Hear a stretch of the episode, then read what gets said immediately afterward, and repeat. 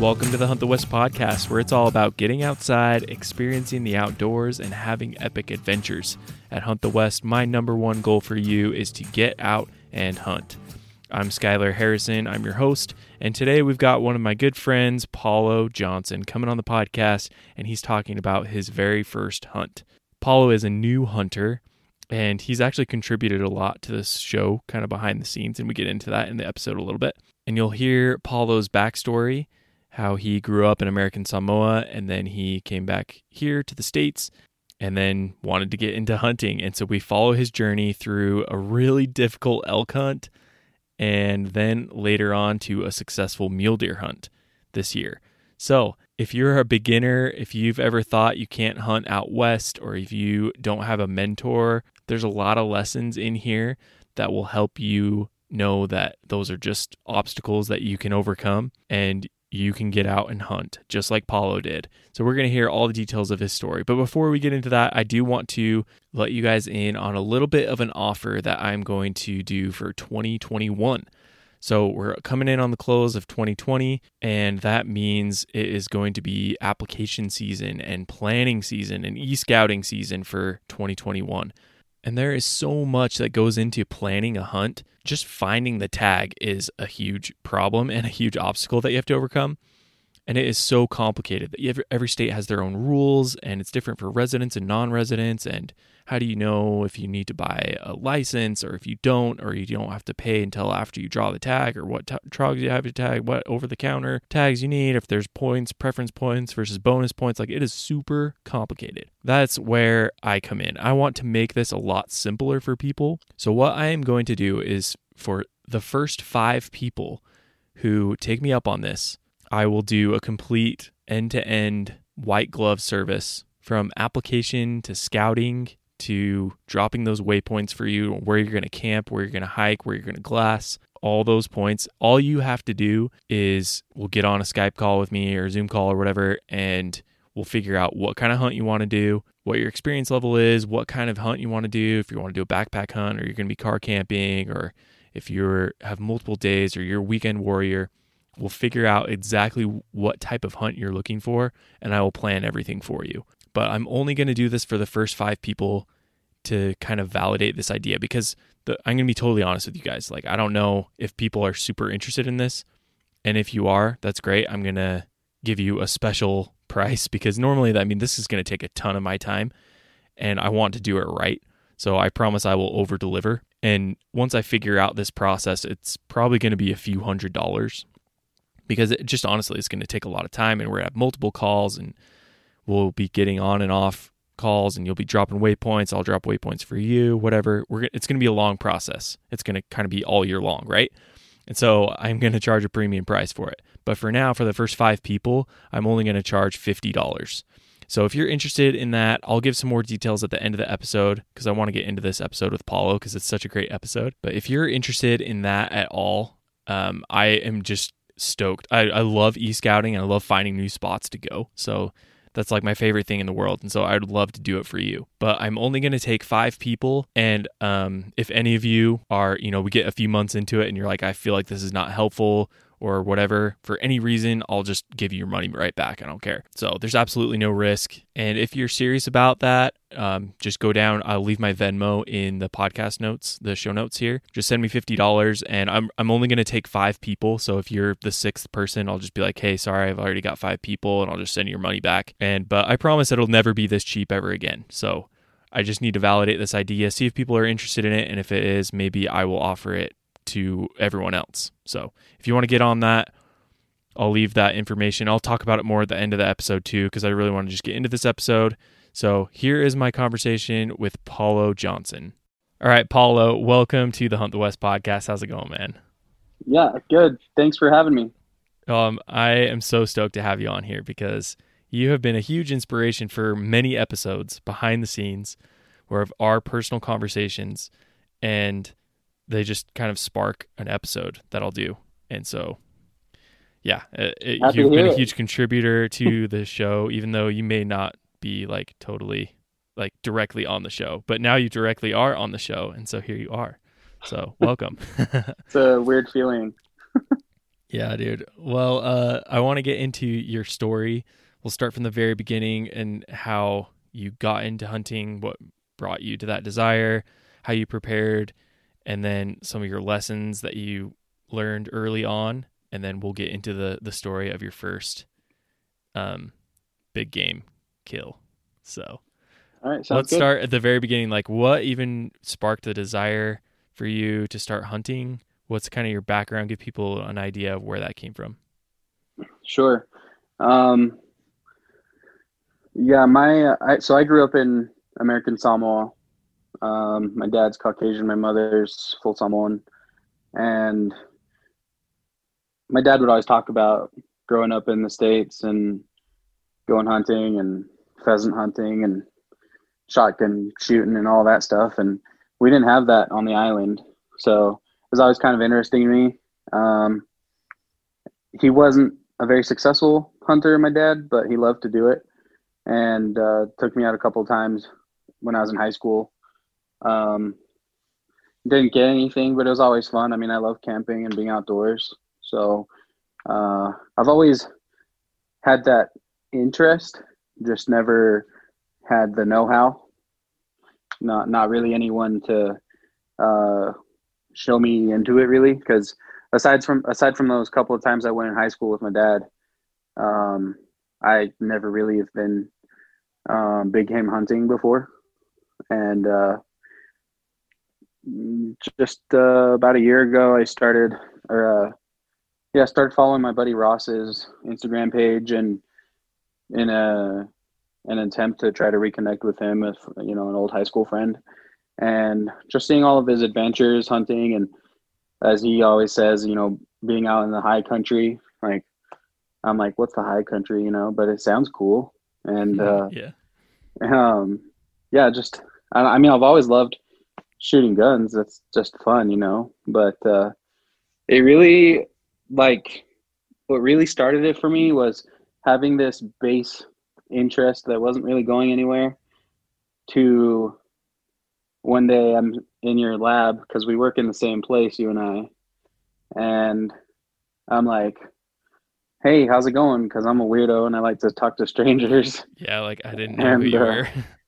yeah, I don't I think we'd even ever said hi to each other, but I, yeah, I just I love talking to people, and so I was kind of like, "Hey, how's it going?" And you're like, "Oh, uh, good." And I I was just really bored. Like my boss was giving this this tour of this fancy new machine we were getting in the lab, and I just I was like, "I'm gonna talk to this guy instead. He looks interesting."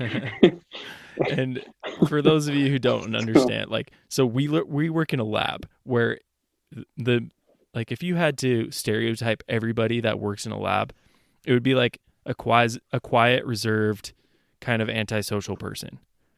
Is like if I had to pick one personality, it would be kind of that.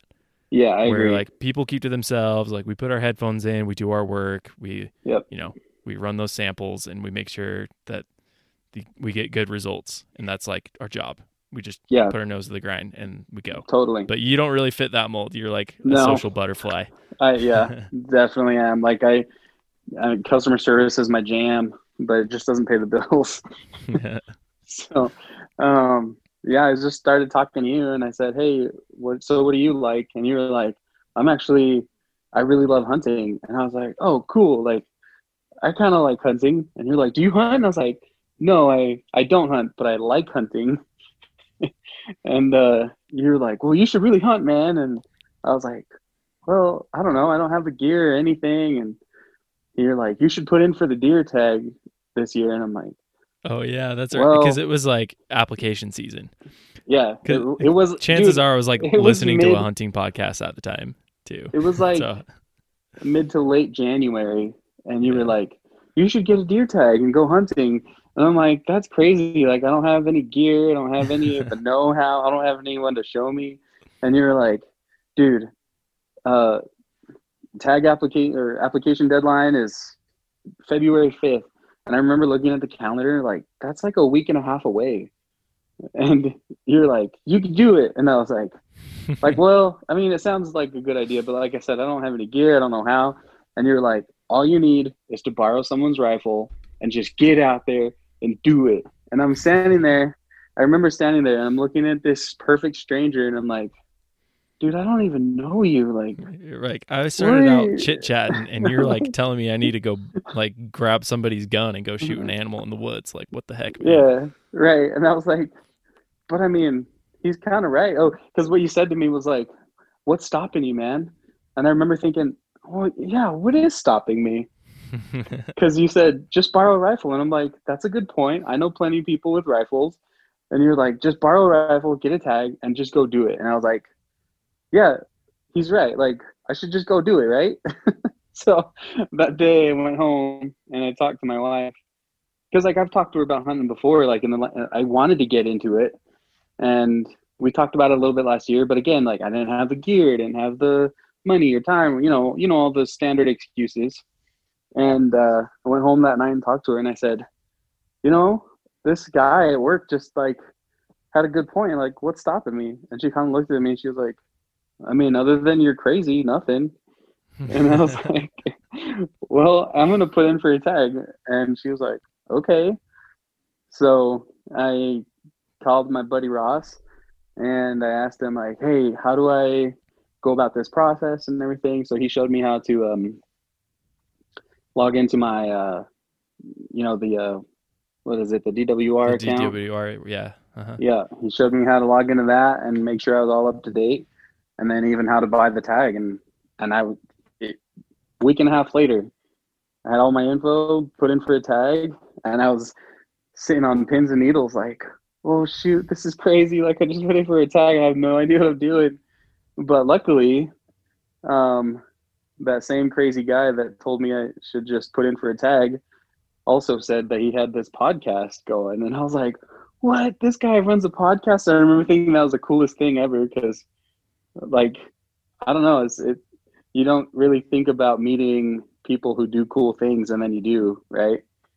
so I don't know. I was just like I was a little starstruck to be honest. I was like, that's so cool. He runs his own Whatever, podcast. like we work in the same place. Like yeah. so but I just remember thinking it was pretty cool. And uh, I started listening to your episodes and realizing like, wow, yeah, this guy has got it all laid out. Like this is what to do if you know absolutely nothing about what to do for hunting. Yeah, and at that so, point, the the podcast was like brand new. Like I started it in October, so this is January, right. end of January, February. So I had only a handful of episodes out, but they were all all those beginning episodes. I mean, you'll have to if people want to go back and listen to them, they can. But a lot of them are directed at just like, okay, you don't have anything. Here's what you do. Like use Facebook Marketplace. Here's how you can get a good deal on a tent. Here's how you what you do if you don't have a rifle. That kind of stuff. Yeah. Yeah. No, but no, you took action on it, and that's the difference. So like you did something. so like most people don't don't like do it. You know, that's kind of the difference I think with yeah. you. You're just like, all right, well, it stopped me. I'm gonna just go do it, and then you did it. No, I mean, I mean step one, you have to buy a tag. So like that, right. you, you did that. yeah, I mean, and then I just re-listened to episode two today on my way home from work, and you said exactly in there. You were like, "Here, you can buy all this gear. You can buy all this gear." And I swear, after every gear you mentioned, you were like, "But if you can't afford a tag, you're wasting your money." Yeah. so I was like, yeah, "That's what I got to do." So I bought the tag, and then after that, I was like, "I mean, even if I go in my blue jeans, like I've got a tag." or at least you know potentially I could get a tag. So, um, yeah. but yeah, listening to your your podcast helped a lot, and then I remember, I mean, from that point on, I, I think I started messaging you at work and stopping you in the hallways, and I was always asking like, "Hey, so what about this? And what do I do in this situation?" And like, it was like an avalanche of information where every bit that I got led to more questions. So I just remember like gobbling all that up from you and also from Ross because he runs his Instagram page and YouTube channel, and he's also very informational. And um, I think before I really, uh, before you and I really, I think became, you know, what we would call friends. I was just bugging the heck out of Ross, like, "Hey, man, I've got all these questions, and so he was also very helpful in that area. Um, and then I was out turkey hunting in what like March with Ross Yeah, and dude. you. So And how That's how is great. that going? We're like, so Ross invited you to go turkey hunting with him, and what's, are what like what was that like? Oh man, it was awesome and brutal at the same time. But like, I I love a good competition, and you know, there's it's it's different because you grow complacent as as adults, right? And I've I started the year out weighing 300 pounds, and like, yeah, I can bend down and touch my toes, and I can play with the kids, but not without being winded not w- without my gut getting in the way or whatever. And that first hunt with Ross, I was dying. Like, I'm trying to make it up this hill with him, and his 65 year old dad's trekking it up there. Like, you okay, son? And I'm like, yeah. and uh, it was just motivation for me to get into shape for the rest of the year and you know bigger game because I mean turkey hunting was kind of easy and and we didn't get anything, but I mean, comparatively, Well, I mean, getting in there looking is, back. I, yeah, like I wouldn't call it super easy. I mean, Right. you got to give yourself some credit. Like those are some steep mountains you're climbing up into. Um, because we went again, you and I and, and Ross, we all went, and I mean, it's not, it's not, it's not an easy place to get into. So, but it was Yeah. kind of a wake up call, is what I'm hearing you say. oh like, yeah, whoa. definitely, yeah, yeah, it was a wake up call for sure. Um, I mean, I had an old backpack, like an, it was an old skater high school backpack I just had lying around.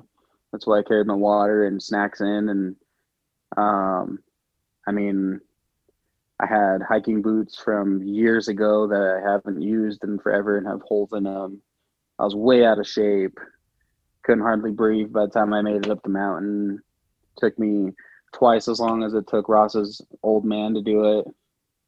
Um, I mean, there's just so many things that I was like, man, I really need to work on this. And like, the gear didn't matter. The holes in my my shoes and the high school, you know, the the book bag didn't matter. But like, me making it up the mountain, I was like, this needs to change.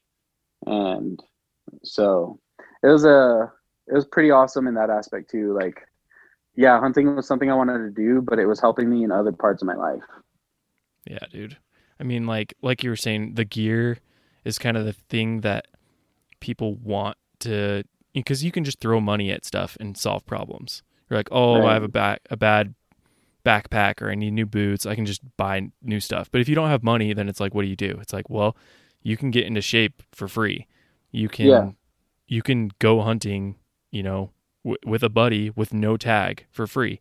Like you, but the, and I think what the the lesson that is in there is like, dude, just because you don't have something is not an excuse. Just go get up there and get and do it. So you were just saying Right. like, oh, I didn't, I had all this bad, crappy gear or whatever, but you were up there doing it.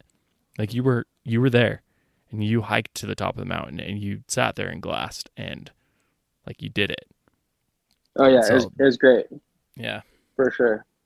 I mean, you know, Ross let me lent me some old binos of his, and I, I like I said, it'd take me a couple hours sometimes to catch up to the group if they were like, "Oh, hey, we're we're gonna get in on that group of turkeys right there. Are you okay?" Like, yeah, I'm fine.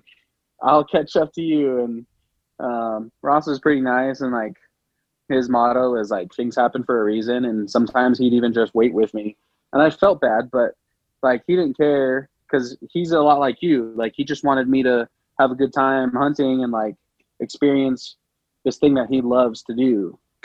You know, so it was it was an awesome experience for me to go turkey hunting with him and with you, and I definitely learned a lot that I, I didn't even know. And it's like one thing to listen to the podcast episodes and hear all your tips and tricks, and then be in the field and actually applying them because you don't remember everything. And so when you're having a mentor or a buddy out there with you who's reminding you, like, oh, hey, if you put your elbows up on your chest, it helps keep your binos more steady.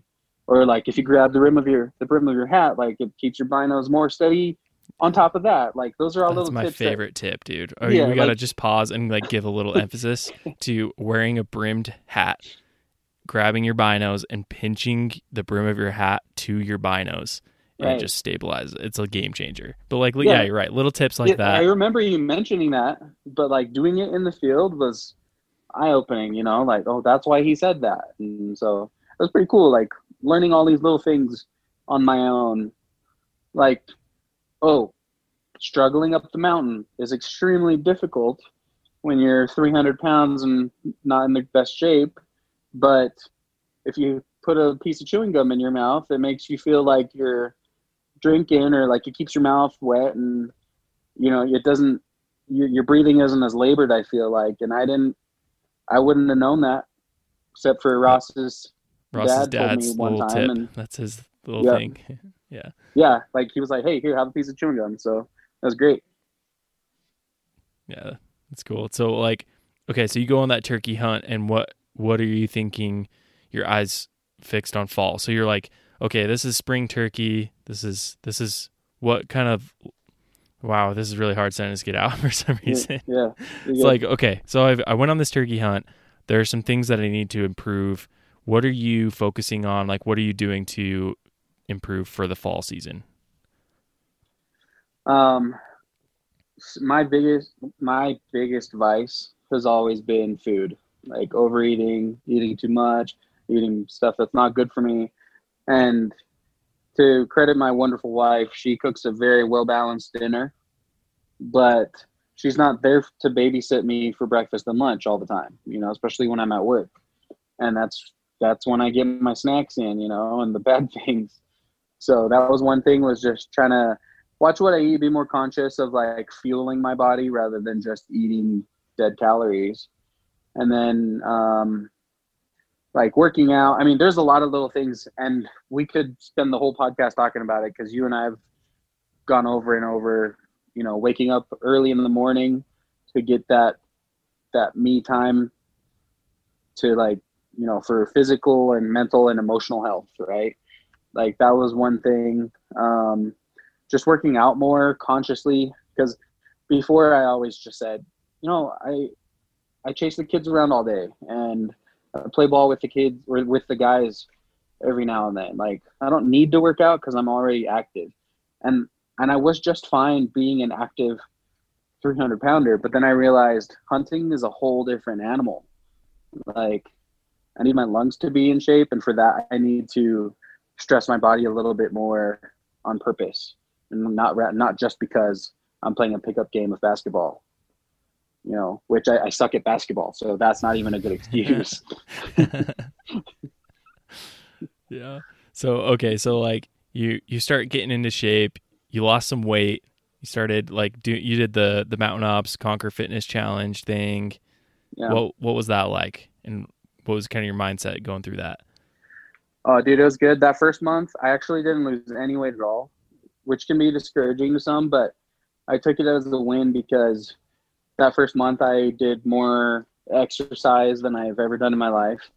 And uh, I was eating better, drinking tons more water, um, which was all a goal that I had consciously set, you know, hydrate more and all that. Um, but uh, I did another Conquer Fitness recently and lost 20 pounds, working out better. And Heck yeah. so man. it's just good. And that, that 20 pounds really made a difference on my elk hunt because um, I guess that's a different story. I don't know if you wanted to approach that yet, but um, my lungs could tell the difference like immediately. Let's actually get into that. So you you you didn't draw for a deer a deer tag, but you got you bought an over the counter elk tag for a Yeah. muzzle loader. Um, how'd you feel going into that hunt, and then give us a rundown of what happened on that hunt? Um, well, so going into, I, I want to touch back on something real quick with the Oh, elk yeah, go ahead. tag itself, just because, um, like you said, I, as a newbie to all of this, you know, like not drawing that deer tag, I was so bummed. Like, man, I can't believe I didn't draw a tag, and especially I thought I'd have that uh, beginner's luck on my side. Um, not knowing that one of the hunts my dad had actually taken me on was on my tag. Yeah, like you had school. a tag like I had over tag, ten years yeah. ago. Right. So the beginner's luck was out, but um, I remember thinking, well, I guess my year's shot. And I don't know if it was you or Ross or both of you maybe, but someone was like, well, why don't you get an elk tag instead? And that like the excitement at that aspect was like, what? I can get an elk tag, especially over the counter. And uh, I remember being at work with you and getting on the computers and waiting in that forever long waiting line Yeah, it was a crazy get the year. tag. It was It was insane. like four hundred thousand people in line, and even though that wasn't a real number, something was wrong with their system. Anyway, yeah, Right. But so yeah, getting that tag was amazing. Just I like everything was like amazing for me because this is all probably boring stuff for you, but I was like, I got an elk tag. I got an elk tag. yeah, no, I And, think it's uh, way exciting. getting into it, like I mean, my wife was excited for me, and um, she, uh, I mean, she had my bags packed for me. Like she was like, "Yay, go hunting!" Cool. so- And so and then you and then you go out on that hunt, and uh, how'd it go? Dude, it was rough, man. Um, it was a it was a good learning experience for sure, and I definitely did enjoy a bit of nature and just aloneness. But I also realized that um, it's tough being alone that long. Like, Yeah, and you uh, ended up going alone because you were going to go with a buddy, and I couldn't go with you. And then your buddy kind of bailed. yeah. and so no, not kind of bailed. He bailed, bailed. Uh, Yeah, I didn't want to throw him under the bus too bad, but yeah, pretty much bailed, hundred Yeah. percent bailed. And uh, and then you still went anyway. You're like, I'm gonna go anyway, and you went up Yeah. on basically your first hunt since you know you had gone with your dad like a decade ago Right. alone on an elk tag, an elk muzzleloader general season tag alone. Yeah, I'm like- sure you've got some listeners right now just shaking their heads. Yeah. like this guy's crazy. Um, first hunt elk and muzzleloader. Yeah, I think it's inspiring, is what I think it is, because not very many people would do it. People would back out, and everyone would understand too. But you did it anyway, and you went out, and well, just I mean, just tell us the story. like the reason why I, I mean, I got the elk tag because that's what was available to me, and elk is delicious. Let's let's put that out there. Um, but uh, why muzzleloader? Well, I was talking to you and a couple of different guys, and like, hey, should I do rifle or muzzleloader? I don't have a bow, and you know, bows aren't as easy to borrow. They're sighted and or you know, draw length is to the person, right? Um, but uh, all I kept hearing was rifle is super packed. There's tons of hunters. Um, muzzleloader, you got to get closer. Muzzleloaders aren't as good as modern rifles, but there's a lot less people. And all of that to me was like, oh, so if I just embrace a little bit more suck, I can increase my chances as a new hunter at getting in on an animal. That's like that was my mindset. Yeah, And so and it's a toss up. Like the rifle general season over the counter elk tag for rifle in Utah is like it is a really really tough hunt. And I have never been on the muzzleloader hunt, but I just know from experience being out there that there's tend to be a lot fewer people and the elk are just like a, a little bit calmer and not so frantic and not so pressured. And so both of them are really tough hunts, but I I feel like the muzzleloader gives you a slight edge over the rifle if you have a muzzleloader. And you did have access to a muzzleloader. So, I did. Yeah. Um, and it, it's funny, the guy that actually bailed on me, he was the one that said, "Oh, you know, the muzzleloader has a lot less people because it's cold, so everybody wants to go home." And I said, "Oh, well, I don't mind a little cold, especially if it means everybody goes home." So, uh, got ready for this elk hunt. You know, got some warm gear, got got my food and everything. Um, I had acquired because you know this is late October now, so I've had since February to slowly acquire some gear. Got got myself a backpack and you know some other things, and I went out on this elk hunt, and uh, it was tough. Yeah. Like uh, mentally and physically, even emotionally. Like I didn't anticipate um, being out there and not having someone to bounce ideas off of. You know, like you reach a point and you're like, oh, should we, you know, because this was all like this was my experience hunting with with you and Ross, and other times with Ross at the turkey hunt, where like you hit a, a glassing point and you'd glass and glass and you'd talk about it, like, hey, we should try this ridge, or we should get in on those turkey right there. If you go this way and I go that way, you know, you talk about things. Mm-hmm. You have someone to say, hey, let's take a break and have a snack before you do. So you don't have to be the guy that wants to take a break first. right? Like there's all these things. And then I'm out up in the elk woods by myself and it is treacherous. I mean, a thousand times harder than the Turkey Hills. Yeah. just You're steep, like, rugged terrain and yeah. You're at really high elevation, really thick vegetation. Yep. And you're alone. And there is I'm something alone, to be said yeah. about the alone factor. If you've never done it before, it's like you're it is a weird thing. You're like, "Okay, well, what next?" And you just like kind of look around, you're like, "Well, I'm the only one here that yeah, gets exactly. to decide." And like I yep. am the only one who like if anything happens, it's because I decided or I didn't right. decide you know, it's like right. 100 it's a weird feeling, especially when you're just isolated like that. There's something mm-hmm. to be mm-hmm. said about being alone in a room where there's buildings, you know, you have neighbors and you're in the city or yeah. something and being alone and you know that if you yell out nobody will hear you. Oh, for it's miles like and miles, thing. yeah. Yeah. It's really it's, weird. It definitely is and you know, like you said there's a, a big difference like I'm in my basement right now and it's fairly quiet like I don't hear another sound other than I don't know if you can tell my baby's crawling around on the floor. but uh you know, and then you get out into those woods and the silence is deafening. It's crazy. Yeah. So um that that had a, a, a huge part in my um elk hunting experience for sure. Um, I'm not gonna lie though, like the weekend before I left, uh, that video of the cougar chasing that hiker. Oh yeah. hit the internet. And yeah. man, it had me on edge. Like I was paranoid the whole time and um my dad used to tell me as a kid like yeah, if you've got a cougar stalking you, you won't notice till it's on your back. Yeah, just, there's some truth to that. So, um, yeah, I was like, it is.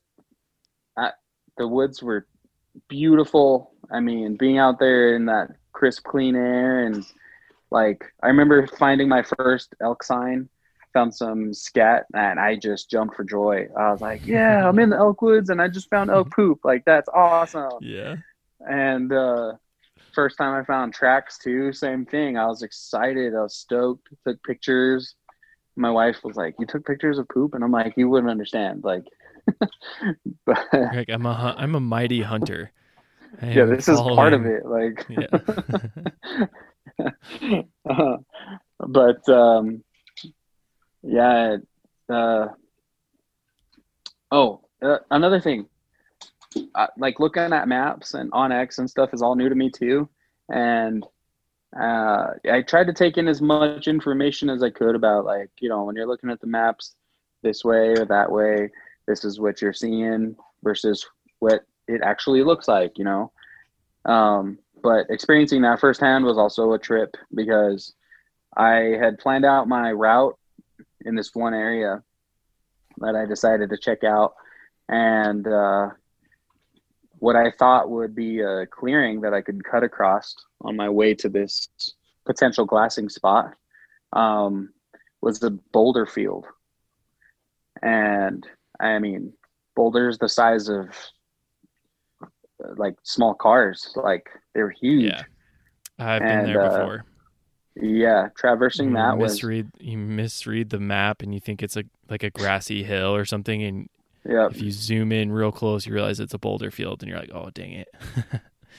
Throws a wrench Yeah, in your well, and I just I was like, well, I don't know what to do, so I guess I'll just keep going through. I'll keep following my plan. So I had, you know, so I crossed this boulder field, and it it wasn't terribly hard. It's just very time consuming, and um, like I said, that my body noticed the twenty pound difference. Like I felt fine, but uh, you know, it took some time off of my day, and uh, anyway, just keep going through the woods. I actually got lost on my way to this um, spot I was headed towards, and uh, it was um, it was kind of scary, like being lost out there by myself and not really knowing what to do. And I had onX, and I did have your you let me borrow your Garmin, um, so that was that was helpful. Um, you know, I didn't want to have to use it, and like trying to orient myself was a little weird. Like I kept like I'd walk a little bit and I'd check onX, and I'd walk a little bit and I'd check onX, and every time I looked up, I was getting further and further away from my target destination. Um, so that threw me for a loop for sure. But um, yeah. So you didn't I, like uh, fully understand how the compass feature worked on OnX. I yeah like I didn't to- I didn't even know it. I didn't even know it was a feature. Yeah. Like I didn't have the compass on. I, I was and- just looking at the like- map I- and following my like- dot.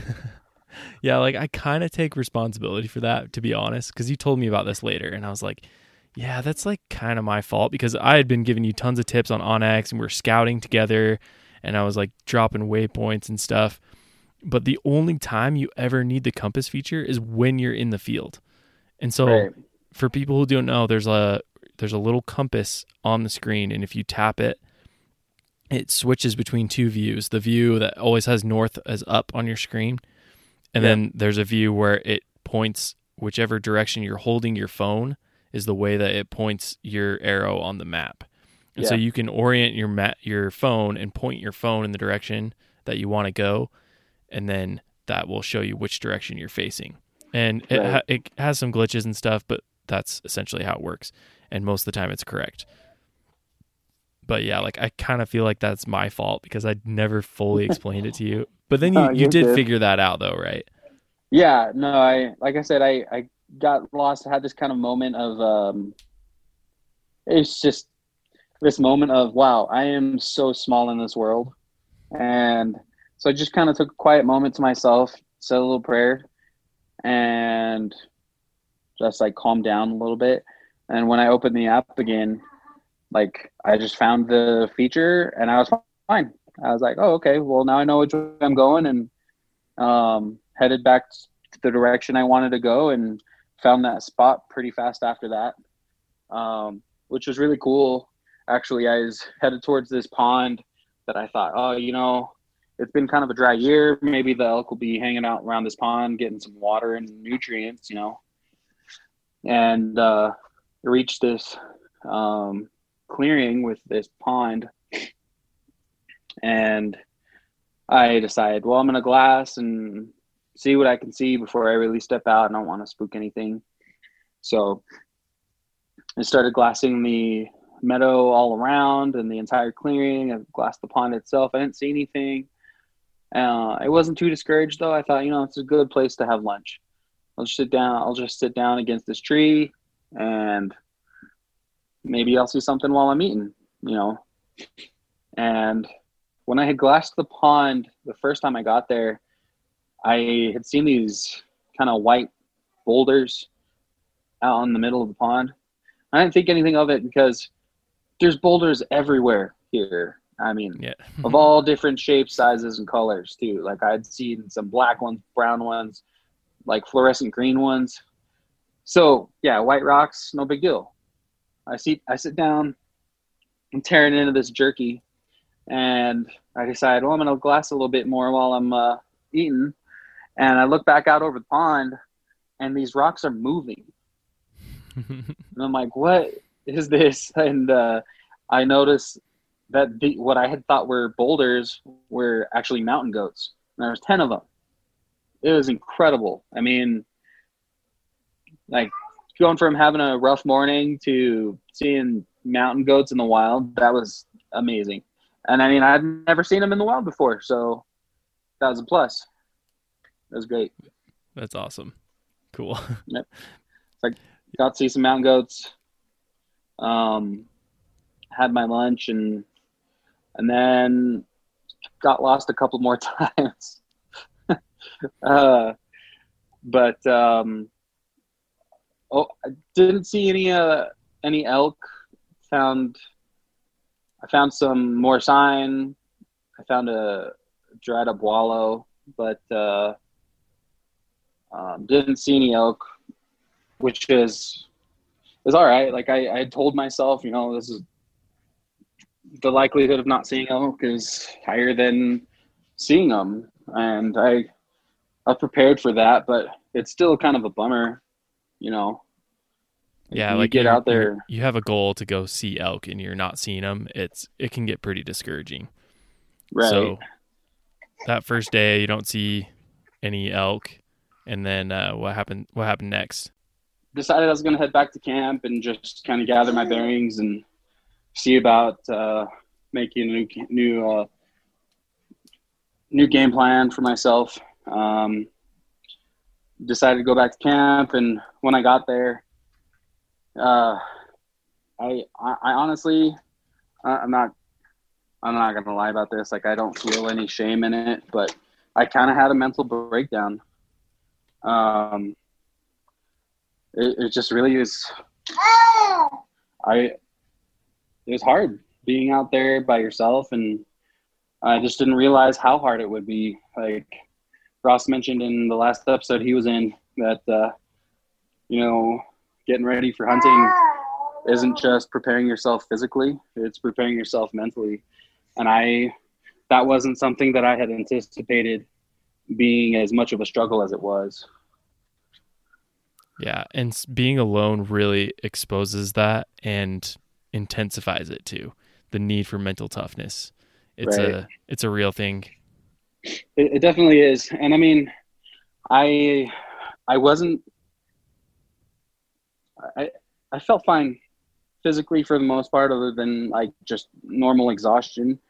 Um, but uh, and, and I wasn't I wasn't ready to give up like completely. You know, I wasn't saying, "Man, forget this. I'm going home and I'm never doing this again." But um, I, I was done for the time being. So I decided I'm gonna go home and uh, gather myself and pick back up again because I, I don't want to give up on this um, dream to get into hunting and be a successful hunter.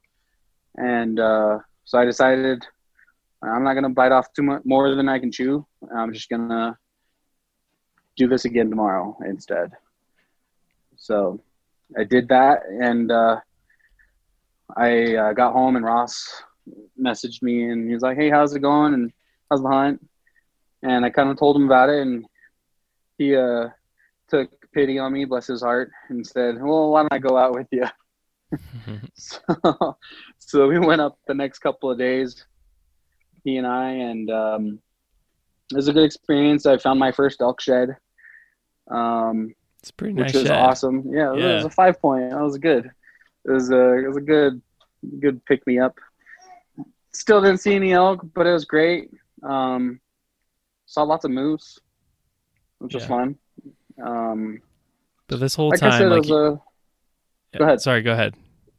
Oh, I was just saying, yeah, like, it was a great learning experience. That like, there's a lot that I need to work on physically, mentally, um, for next year because I'm not giving up. It's just the uh, Elkwoods beat me this year.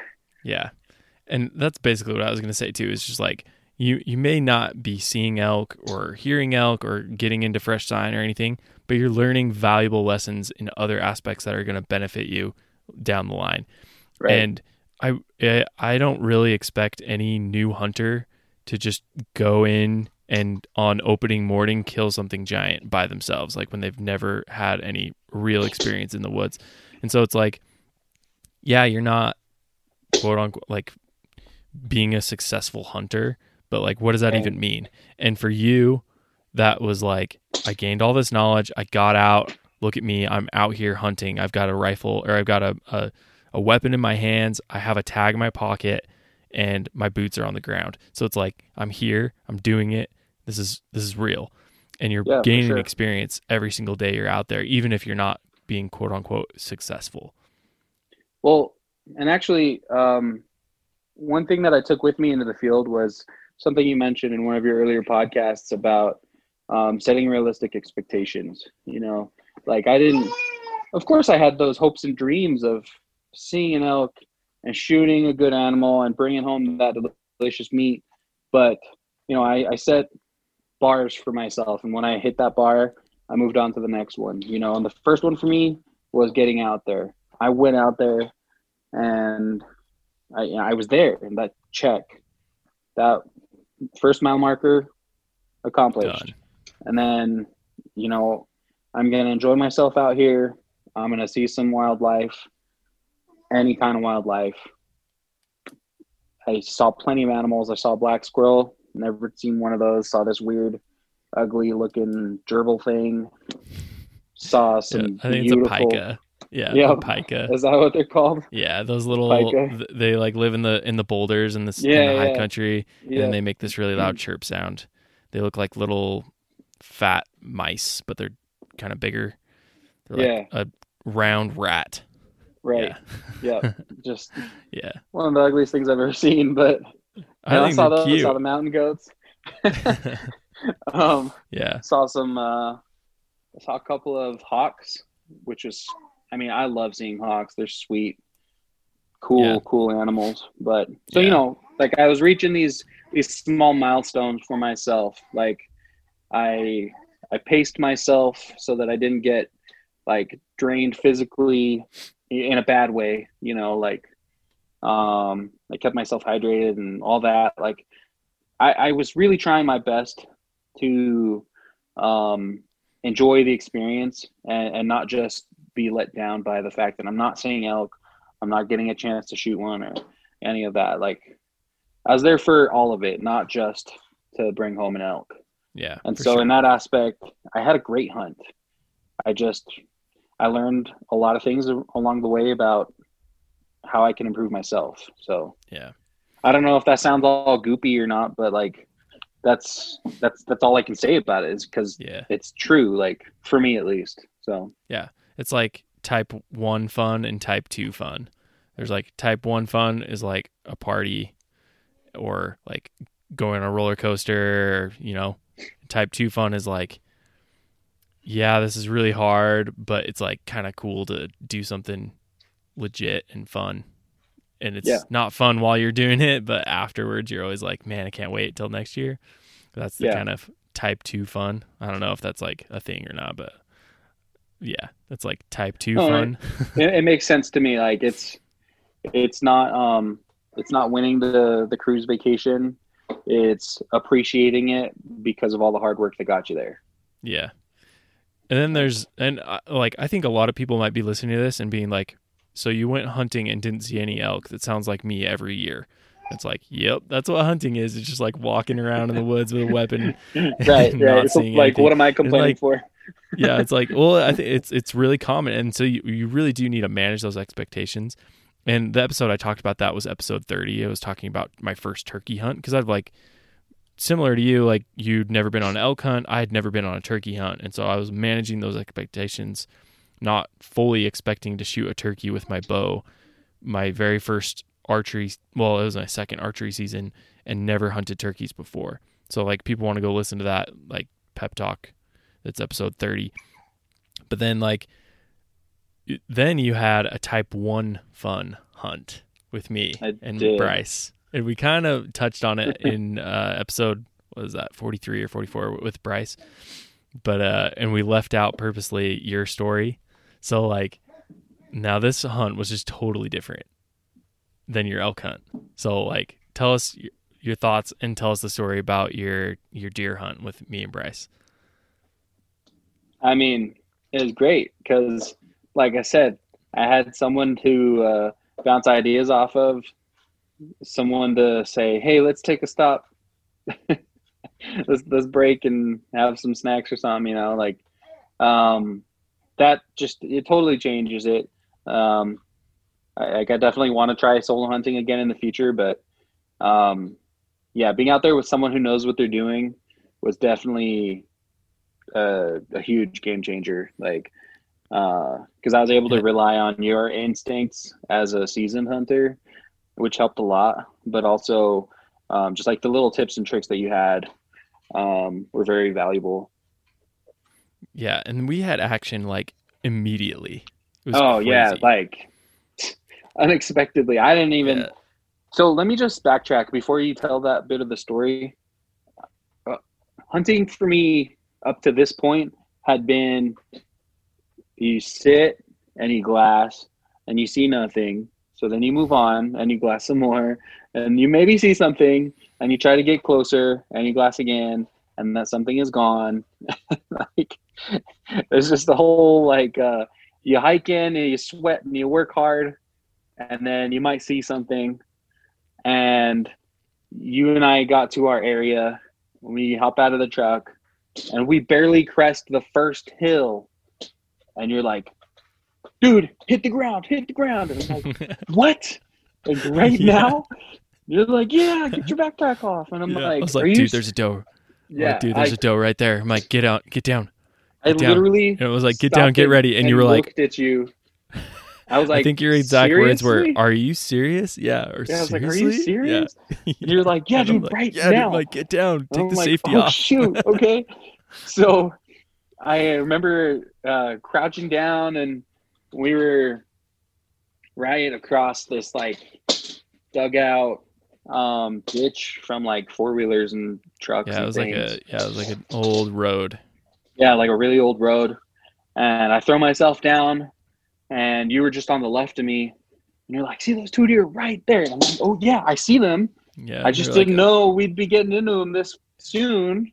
Yeah. So I throw the rifle up and I'm trying to look and get them in my sights. And, uh, but they're kind of bounding off. I don't think they'd seen us quite yet, but like they were on the move.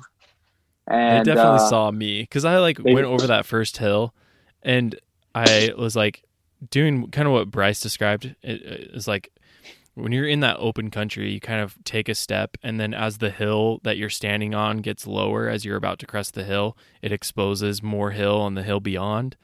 So every right. time you take a step, there's like a new strip of land that you're able to see. And I was doing that as we stepped up, and I see a deer, you know, less than 200 yards away.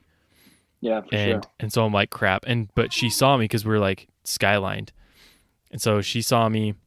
It was a doe and a fawn she sees me I tell you to get down, but she had already seen me, and so we're like crouching up. You we crawl up, and uh, and then we don't have a shooting lane because we're like yeah now we now we're below the hill, so we had to like crawl up, and then by that time they had already like kind of seen us and they were running away. But I knew that they'd stop and we'd get another shot, but like well, we and they did stop. Yeah, and I don't know if I don't know if I told you this, but I they did stop, and I was looking at them through the scope, but I couldn't quite get the crosshairs on them because they stepped just behind uh, a rock, and they weren't physically behind the rock, but in my line of sight, they were behind. You. Yeah, yeah, there was a rock between us, and I tried to scooch over to the left, but you were you were kneeling there like they're they're this far away. You're looking through your rangefinder, like giving you ranges. I'm like, yeah, it's like 186 or whatever. Yeah, yeah and you're like, just put it right on, and you'll get it. And I was like, okay, but I need you to scoot over. yeah. and, and you're still wearing to... your backpack at this point. Yeah, yeah, yeah. And you're like laying on the ground, and it was just yeah. like it was kind of was... a kind of a mess. Yeah, it totally was. But I mean, it was a great learning experience because I remember standing up from that, and you were like, "Don't worry about it. This is great." And I'm like, "Really?" Like you're like, "Yeah, no, no," because because now you know this is how fast things happen. Like yeah. you just need to be ready. And I was like, uh, "Yeah, you're not kidding." Like, yeah, I'm like, "No, it's no gonna idea. happen. It's gonna happen super fast." right. Yeah.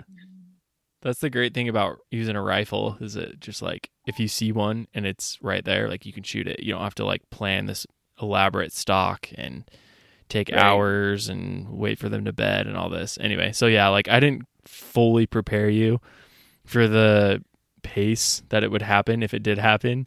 Yeah. And uh And then I also didn't kind of I didn't really explain to you that using your pack as a rest for your rifle is like the number one way to get a shot in this open country because there's nothing to lean against. Like you're not going to be able to get fully prone because there's sagebrush.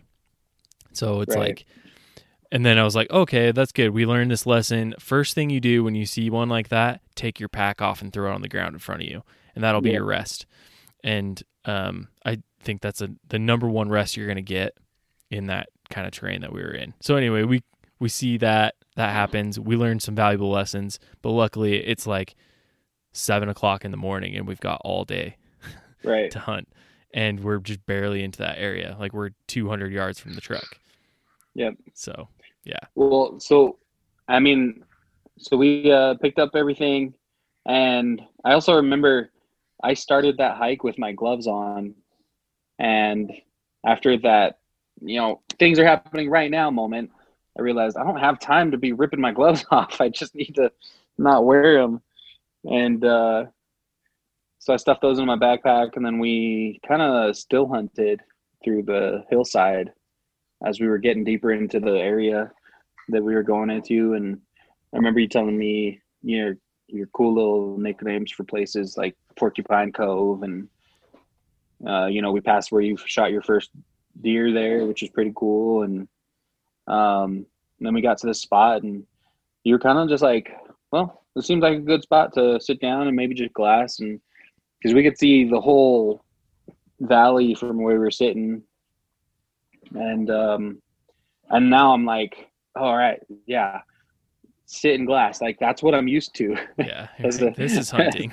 as a new hunter my limited experience like this is what i'm used to so we sit down to glass and uh it was pretty cool we saw some deer like 800 yards off and um saw a pretty cool little buck and uh again i'm just learning from the master here because i'm sitting there and you're like yeah you can tell that guy's a youngin because he's just standing there sniffing the air instead of you know taking cover which I thought was like- interesting because he was fully skylined. Yeah, just standing on top of a of like a nipple on top of this little like, Yeah, overlook, looking at the whole world, like Mufasa in The Lion King, looking over his kingdom. And I'm like, dude, you're you're you're an animal of prey. You're Yeah. target. you need to find some cover. Yeah, it was just like this young buck doing young buck things. But yeah, so then like we we glassed for a little bit, didn't see anything, and then we go down to this little another little knoll where there's this ravine at the bottom that I know that there's always deer in that ravine Yeah. during this time of day, you know, like late morning. And uh well, I'll let you take it from there. Well, yeah, we um, picked up our stuff, and yeah, you you had, you had said, yeah, let's head down towards this this area here. And another thing that uh, you'd kind of pointed out was like we're sitting on this side of this hill looking down, and it looks like we can see everything. But the second we started heading down, um, you realize that there's a lot more ups and downs all the way down this mountain, right? And and you can't see behind every little hill. Um, so that was an eye opener for me. And we get down to the bottom of this one little hill, and you kind of turned back to me, and I like I still don't know it, like how serious you were or not because like I took it as a joke, but you looked at me and you said, "All right, well, we're gonna crest this hill and shoot the doe that's on the other side, and then we'll come back for mine." And I was just like, "Okay, sounds good, man." Like, I was Yeah, all because like the plan was fill, optimistic, fill yeah, fill your tag, and then on the Mhm. way back on the pack out, we'll fill my tag. Right, because we only uh, took the one rifle because because you were like, no, man, I want you to just. We'll only take my rifle. You'll have it first. I just want you to get your deer, and it doesn't matter if I don't get mine. But if I have a chance, I'll take it. And I was like, okay, cool. So we only have the one rifle, and you're like, yeah, we'll just go over this hill and shoot the doe that's there. And like, I think you probably chuckled after, but I was like, heck yeah, we're gonna shoot that doe that's right there Yeah, and uh, you stopped to um, check your wind checker or something. I don't know what you stopped to check for, but I kind of went on a little bit ahead of you, and uh, I was, I, I was sort of doing that thing that Bryce talks about, where you stop and glass and stopping the glass. I just didn't know that's what I was doing. I was just trying to be quiet, you know. Yeah, like slow and steady. And right, right. And I remember I my head just peeked over the the hill and I I saw three doe immediately, and I was like, "Dude, Skyler, there's three deer right there." And I was so excited that I'd seen these deer, and you're like, "What? Really?" And so like you kind of shuffled on up as fast as you could, but quietly too, and uh, you threw your binos up, and you're like, "Dude, I don't see any." Like I like- don't see anything. You're like, Yeah, like, how far? We're like, how far? And you're like, they're right there. And I'm like, like, okay, if they were right there, I would be able to see them. And then you're like, Yeah, take two steps and you'll be able to see them. And then I take two steps and they're right there. Right. like, oh shoot, yeah, they're like Yeah. 200 yards. Yeah, no, I think it was like 270 though. Oh, was it? Uh, oh yeah, yeah, yeah, it yeah. was. yeah, Yeah, right. it was like 270. yeah, it was like but, 270. but you walked up those. You took those two steps. You saw them, and you're like, "Dude, take your backpack off right now." So I remember Yeah. whipping my backpack off, and I threw Yeah. it down in front of me, and I was like, "What now?" And you're like, "Well, crawl forward. Like, get on top of the hill with your backpack Yeah. and uh, get ready to shoot." And I was like, "Okay." yeah. So I'm crawling up this hill with my backpack, and uh, I mean, yeah, and I, I, it was like it, it's weird in those situations because like you can see them, but the only way you'd be able to shoot them is if you like take five steps forward and then you're standing. So the only way to get a clean shot at them is to drop down where you are, crawl Right. up to the top of the hill so that they don't see you walk up and over. yeah, exactly. And then, so you're like snipering them, you know, like getting in a sniper Right. position where you're like, and I was like, okay, take your backpack, put it in front of you, crawl up to your backpack, and then move it up again. And then like Yeah. ha- you have your rifle like kind of cradled under your arm a little bit, and you like move the backpack, crawl, move the backpack, crawl. right. And I was like explaining this to you. I'm like, this is how you do it. And I, I think those little things like that is just things that you don't think about unless you've done them before.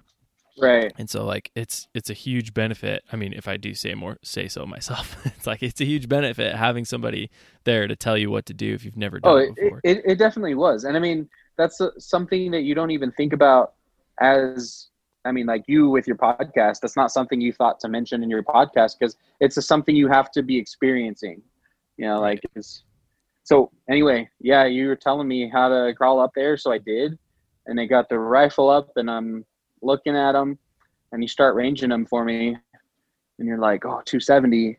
And I was like, I don't know if I could do that I don't know if I can make that shot. Like I, I felt confident in my shooting abilities, but um, yeah, I was just like, I just don't, I don't know if I can make that shot, and I want to make a, a good ethical shot. And uh, but before we even had this conversation, um, you're like, oh yeah, 270. But I think if you just if you just use that bottom, you know, the next notch down was 200, and then the one between, right? yeah. was like 250 and so you're telling me how to use like you were reminding me really because we had practiced you're reminding me the different um how, how to use the scope and to get on target but uh Yeah. before we even like- had that conversation the deer hopped on hopped on down over the hill Yeah. and So, so, it, it was like it was kind of the the very far range of what we had talked about. I was like I was like we should really be under 250. Like I really want it to be under 250 because that's where like I I had showed you on the reticle what it looked like. I'm like this is yeah 250 yeah right, right. here, and um, it was like 270. And so I'm like, okay, let's like remember what we talked about, but you just hold like an inch high. Yeah. Like you can basically hold as if you're shooting at 250. And so I was like, dude, you can do that. I was confident in your abilities because we went to the shooting range and I saw your groups and I was like, dude, this kid can shoot. Holy crap. thanks yeah, like you're you're like you're a really good shot with a rifle. And so I knew that if you knew where to hold, you'd hit it. And so I was totally cool with you taking a 270, but if you weren't comfortable with it, I wasn't gonna force you to push it, you know. And Right. then the deer made the decision for us, and it jumped down Yeah. into the ravine. And then I was Well, like, which- "Dude, we got to go." Right. Well, because I thought I was like, oh man, they're gone. But um, I'm, I'm sitting there thinking, dang, they hopped over the hill. And you're looking at me like, no, man, this is perfect. And I'm like, what? What do you mean it's perfect? And you're like, they're over the hill. Let's book it. We're running. Yeah. We're like, like, first we oh, double checked to make sure that there were no other deer because we saw the three. We're like, okay, one, Yeah, two, three. yeah. They all went down, and then we take a few steps forward. We look around, and we're like, okay, they were right here. If there were any others, they're going to be behind and around this this knob, so we can run now. And I was like, okay, it's go time. And I was just like, boom. I'm like, let's get down there and up the next little hill, and we'll be able to see them. Yeah. And so um, we did, and that was one of the coolest parts for me. Was uh, you know we checked our wind. It was we had this perfect crosswind, um, be, just between us and deer, and like running there was really exciting for me because I'm like, this is happening. Like we saw these deer, we're running towards them right now. They don't even know we're here. Like it was all so exciting, and we closed probably 200 yards and we get down to this one like the last knob before the actual ravine and i remember standing there with you and we're kind of like I, i'm like dude what do we do? Like should we go around this knob and like enter the ravine? Or like do we set up on this little tiny hill right here? And you were like no no like just wait. Like i have this gut feeling that they're literally just Yeah, right behind yeah. they're like inside we- this ravine behind the cliff that we're looking at directly. And i'm like what kind of weird like that's a very specific feeling but Yeah, okay No, like, okay, Like- there's just been so many times where like the where you see the deer go to to a place and then you there's a time lapse where you don't see them and then you get to a point where you think that you should be able to see them and you're like, "Oh man, they're gone." But like I swear 9 times out of 10 they're right where you think they are. And if you Yeah. get lazy and you walk over cuz it's a pretty steep ravine and they had jumped Right. down into the ravine and it, it's like pretty steep. So in order to see down to the bottom of the review, you're basically on top of them, like right under 50 yards. yeah and 'cause so I I just was like, okay, I have a feeling they're right there, like within 100 yards of us. And on the other side of this ravine, I'm like, let's get down and let's get ready because if they do come out, they're going to come out right there at 100 yards. yeah so yeah so I that's mean, what we did. right we set up right on that hill and you were like let's just just be patient. Just hold it out a little bit because i have a feeling they're just going to pop up right there. And i got my pack down i got settled in had the rifle up and sure enough it felt like no time had passed at all and there we were looking at a deer. It just like popped up just t- Yeah. just barely above the line of sight of the ravine from what we could see. And And that deer was Uh, just calmly feeding yeah, up it- right it where we were chilling. aiming. right the wind was still perfect it didn't know we were there um, which was so exciting for me too like this is the closest i've been to an animal i was hunting Yeah. and, And uh, then that deer comes up, and I'm like, sweet, dude. I'm like, this Yeah. is perfect. And I range it, it's 108. And I'm Yeah. like, okay, 108, dude. You're like, it's money. dude i remember saying i remember you saying 108 man you were born for this shot like just get Did I ready say that? you did like we said a lot of weird things because of the just the heat of the moment but yeah you were like you were Yeah. born for this shot man and i'm thinking yeah i mean i know i'm pretty good at 100 yards well, but yeah. I- That's I'm my favorite thing, though, is like though. when when you have when you're when they're at the perfect range that your rifle is is sighted in for. yeah Because my rifle is sighted in at 100. The crosshairs are at 100. There's no guesswork. It's just like hold dead on. Put that crosshair right, where you want it. And that's where it's going to hit. And so I'm like, yeah, you were born for this. Yeah, I don't you- remember you saying like- that, but it no but you did. like, you were like, I you were born for this. Just hold dead on. And i was like okay. But i'm looking through the the scope and i'm like there's grass in the scope. Does that matter? And i remember thinking it probably doesn't matter but i'm going to ask the veteran see what he says. And you were like don't shoot. Don't shoot. And i'm like what it's just grass like there's just a little Yeah, bit of grass and you I were was like, like, no don't was shoot pretty hesitant. I was And- like, um, because I'm like kind of kneeling above you, yeah and I'm looking at the the whole picture, and what I was, I, I couldn't see through your scope, obviously, and Right. I could tell from the angle of your rifle, you're kind of angling down slightly, and there's the hill was right there. Like you're only a few 'cause it- inches yeah, off the it was ground a downhill with your backpack. shot. You're yeah. kind of shooting downhill, and you're like, I can see grass in my scope. And uh, my thought was, it's probably fine, but there is a chance that you see grass in your scope and the dirt is right at your barrel because your scope is a few inches above your barrel. And so that was my thinking. And then I also was thinking about the episode that I did with my uncle Darren, episode 41, where he talked about my grandpa who was shooting at these giant bucks and he took the time to break the Mhm. twigs in front of him. And I Yeah. that thought went through my head and I was like, um, this is the moment that that Uncle Darren was talking about where you need to take the time to get the perfect shot if you Get yourself ready. He says usually you have the time. And so I was thinking Yeah. about this. I'm like, the deer are calm. They're just feeding. They're not going anywhere. They don't know we're here. Let's take the time. And so I was like, okay, let's just don't shoot yet. Here, take my backpack. And we stacked both of our backpacks. And then I was Yeah. like, okay, we should be good now because that just gives you another eight inches of clearance or whatever. yeah. And I was like, okay, now we're golden. And now we just wait for a broadside shot. No, yeah, and it helped like getting that pack up. Didn't just clear the grass for me.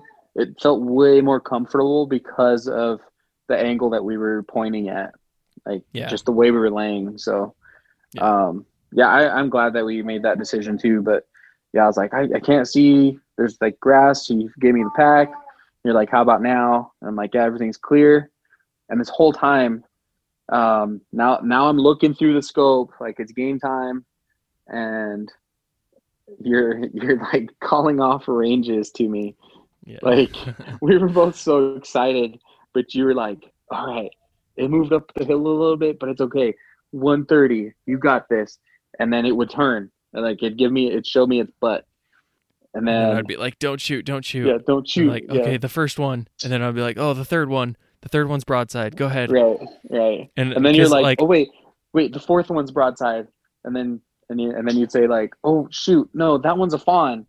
Don't don't shoot like, don't that shoot one. the fawn. Like, yeah. yeah, shoot the Yeah, doe. like 'cause it was bigger. legal to shoot a fawn, Right. but I mean, there were at least two does in the group. And there, the, somewhere along the line, they had picked up another one. There were four, and Yeah, I'm pretty sure there were two does and two two fawns, and uh, one of them was like a lot bigger than the others too. But it was like Right. just shoot a doe, don't shoot a fawn. And the first one that came out was a fawn, and I was like, um, I think that's a fawn. Don't shoot that one. And uh, anyway, yeah. So I'm like telling you all these ranges. I'm like trying to be a good mentor, but also at the same time, like just shoot the dang thing. Right, right. Well, because you kept like- saying too, you're like, wait for it to get broadside, yeah. wait for it to stop moving, Yeah. wait for it to get broadside, wait for it to stop moving. And Yeah. I mean, like eh, all the little things you were saying were were helpful, but like I, I've listened to, I mean, since you introduced me to your podcast, like MeatEater and Remy Warren and everybody, and and like I I'm just a generally nice guy, and I feel like you know making an ethical shot that just like sits well with me as a person, and like that's what I wanted to do. So like I already had that ingrained in me. I'm like I'm not gonna shoot it unless I get a clean shot, and Yeah, um, I and think my somewhere thought was just like, I know sometimes new hunter, like I know what the buck fever feels like. I know what it's like to be on your first one, and everything you've trained for and thought about just kind of goes out the window sometimes. And so I'm like, Right. I'm just gonna cover my bases and just tell him stuff he already knows. Wait for a broadside shot. Wait for it to stop moving. Don't shoot that Yeah. one. It's not broadside. You know, like I just right. had it in my head. I'm like, I just need to cover my bases and tell him because I knew I'd hold myself personally responsible if you like shot one in the butt or something. for sure.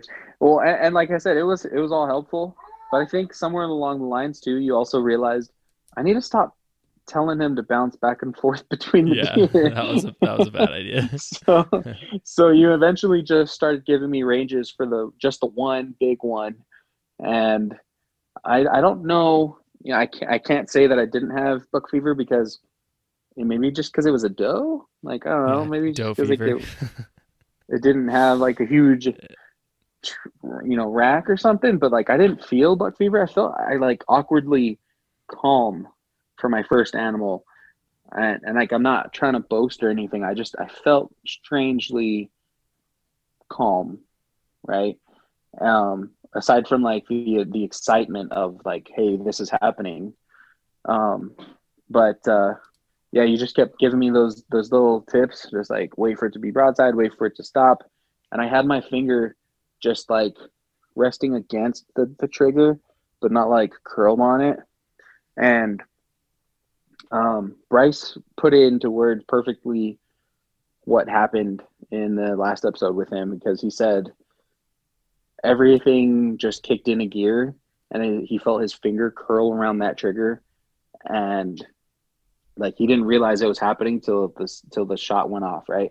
And that was exactly my experience like i you kept you were still giving me the ranges. You were you were like okay 150 160 180 was getting further and further away and you're like i could hear the desperation in your voice too you're like just take the shot yeah but i was Well, waiting for it to the other thing that I was worried about is they're kind of going toward the boundary because we Yeah. were in a very specific area where we were, I mean, we were less than 100 yards away from the, the, the boundary of where we were allowed to shoot. And on the other Right. side, if they crossed that line and there was no fence, I mean, there was a fence in the area, but it wasn't the fence of the of the the property line. So if they crossed over into that across that property line, then it was illegal to shoot. And so I was like, um, okay, it's uh your kind of last chance here, bud.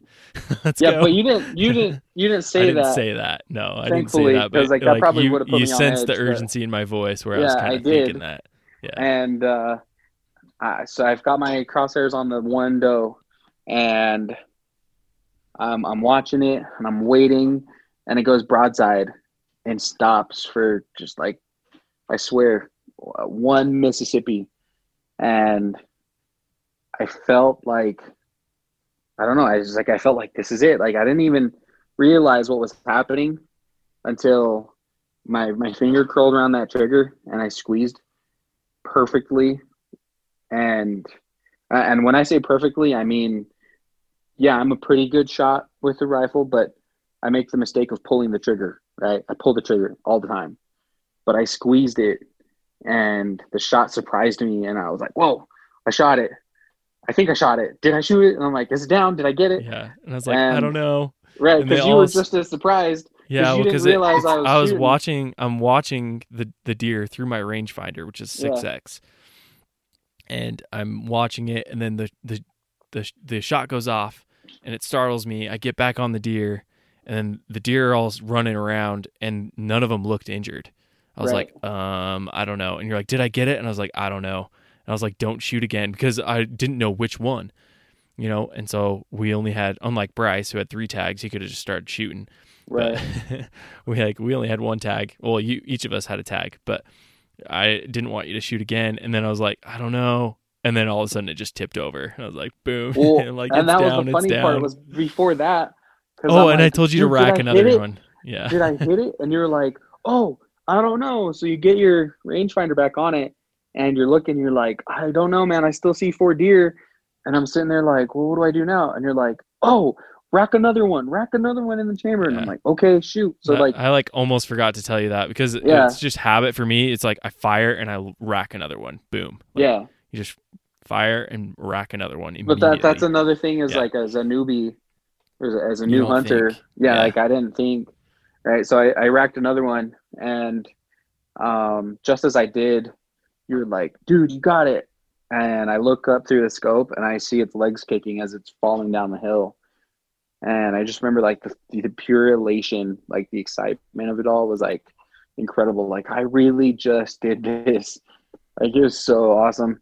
And I think you were you were just as excited. We were both excited and kind of sitting there dumbfounded when I realized, dude, the the other three deer are still standing there. Grab the rifle, and you're like, "That's right, I need to grab the rifle." so, Yeah, like, was I- oh, I we moved might get a double. Yeah, Yeah, I like totally forgot. I was just so stoked that you got yours. right? So yeah, you threw yourself down, and and I was ranging them for you, but they they ended up getting away. But Yeah, which was they crossed the was- pound, the boundary, and honestly, Yeah. at that point, I wasn't thinking about the boundary, and I had them in my scope, and I was like, just kind of waiting for a good shot. None of them presented a good shot, which is a good thing Yeah. because I might have shot them and forgot about the boundary. Right, right. and yours died 20 yards. I I uh, measured on onX after Mhm. we went over there, and it was 20 yards away from the property line, Right. and I was like barely in. I was like, "Whew, that was close." Well, and, and it fell like ten yards down the hill, so yeah. probably So shot it probably 10 you probably yards away, shot yeah. it like exactly, yeah, like yeah, 10 yards from the property line. I'm just glad that I was able to make a good shot because I mean it expired quickly. It didn't have a chance to run or buck or anything like that. I mean, it really just fell down the hill and died. Yeah, Um, it was a perfect shot. We didn't lose any meat. It was just perfect. yeah. Yeah. So I mean, it was an incredible experience. Like knowing that I did it, knowing that uh, um, I was able to, you know, it was awesome. It was so cool. Yeah. And then uh, I know we're kind of getting long here, but uh, like then you got to cut up your first animal too. What was Yeah. that like? Any, what uh, did you learn any lessons there? Anything that surprised you with that? Oh yeah, t- I, I learned a lot. I mean, uh, lesson number one: don't cut yourself. Oh yeah, I forgot. We're like you cut into the hide, like Yeah. I did the initial cut, like down the neck a little bit, and yeah, then you started it- going You, you and made like the first cut because you were like, "This is where you start, and this is how you go." And I'm like, "All right, cool." So I've got my knife, and I'm trying to get in there and follow, And then, you know, follow along the spine like it showed me, and I nick my freaking thumb. I'm like, like immediately you cut yourself, and I you was serious? like, oh no. I, I'm Yeah, surprised. so you take a first aid kit, just- everybody. We just pulled out the first aid kit. We slapped Yep. a band-aid on it. Yep. It was fine. It wasn't too Yeah. deep or anything, but No, yeah, no, no, be no careful. big deal at all. It Yeah. just It was, was pretty funny, funny, though. Like really. so, yep, got that cleaned up, and then, um, uh, yeah, it it was really cool getting to um, skin it and and quarter it out.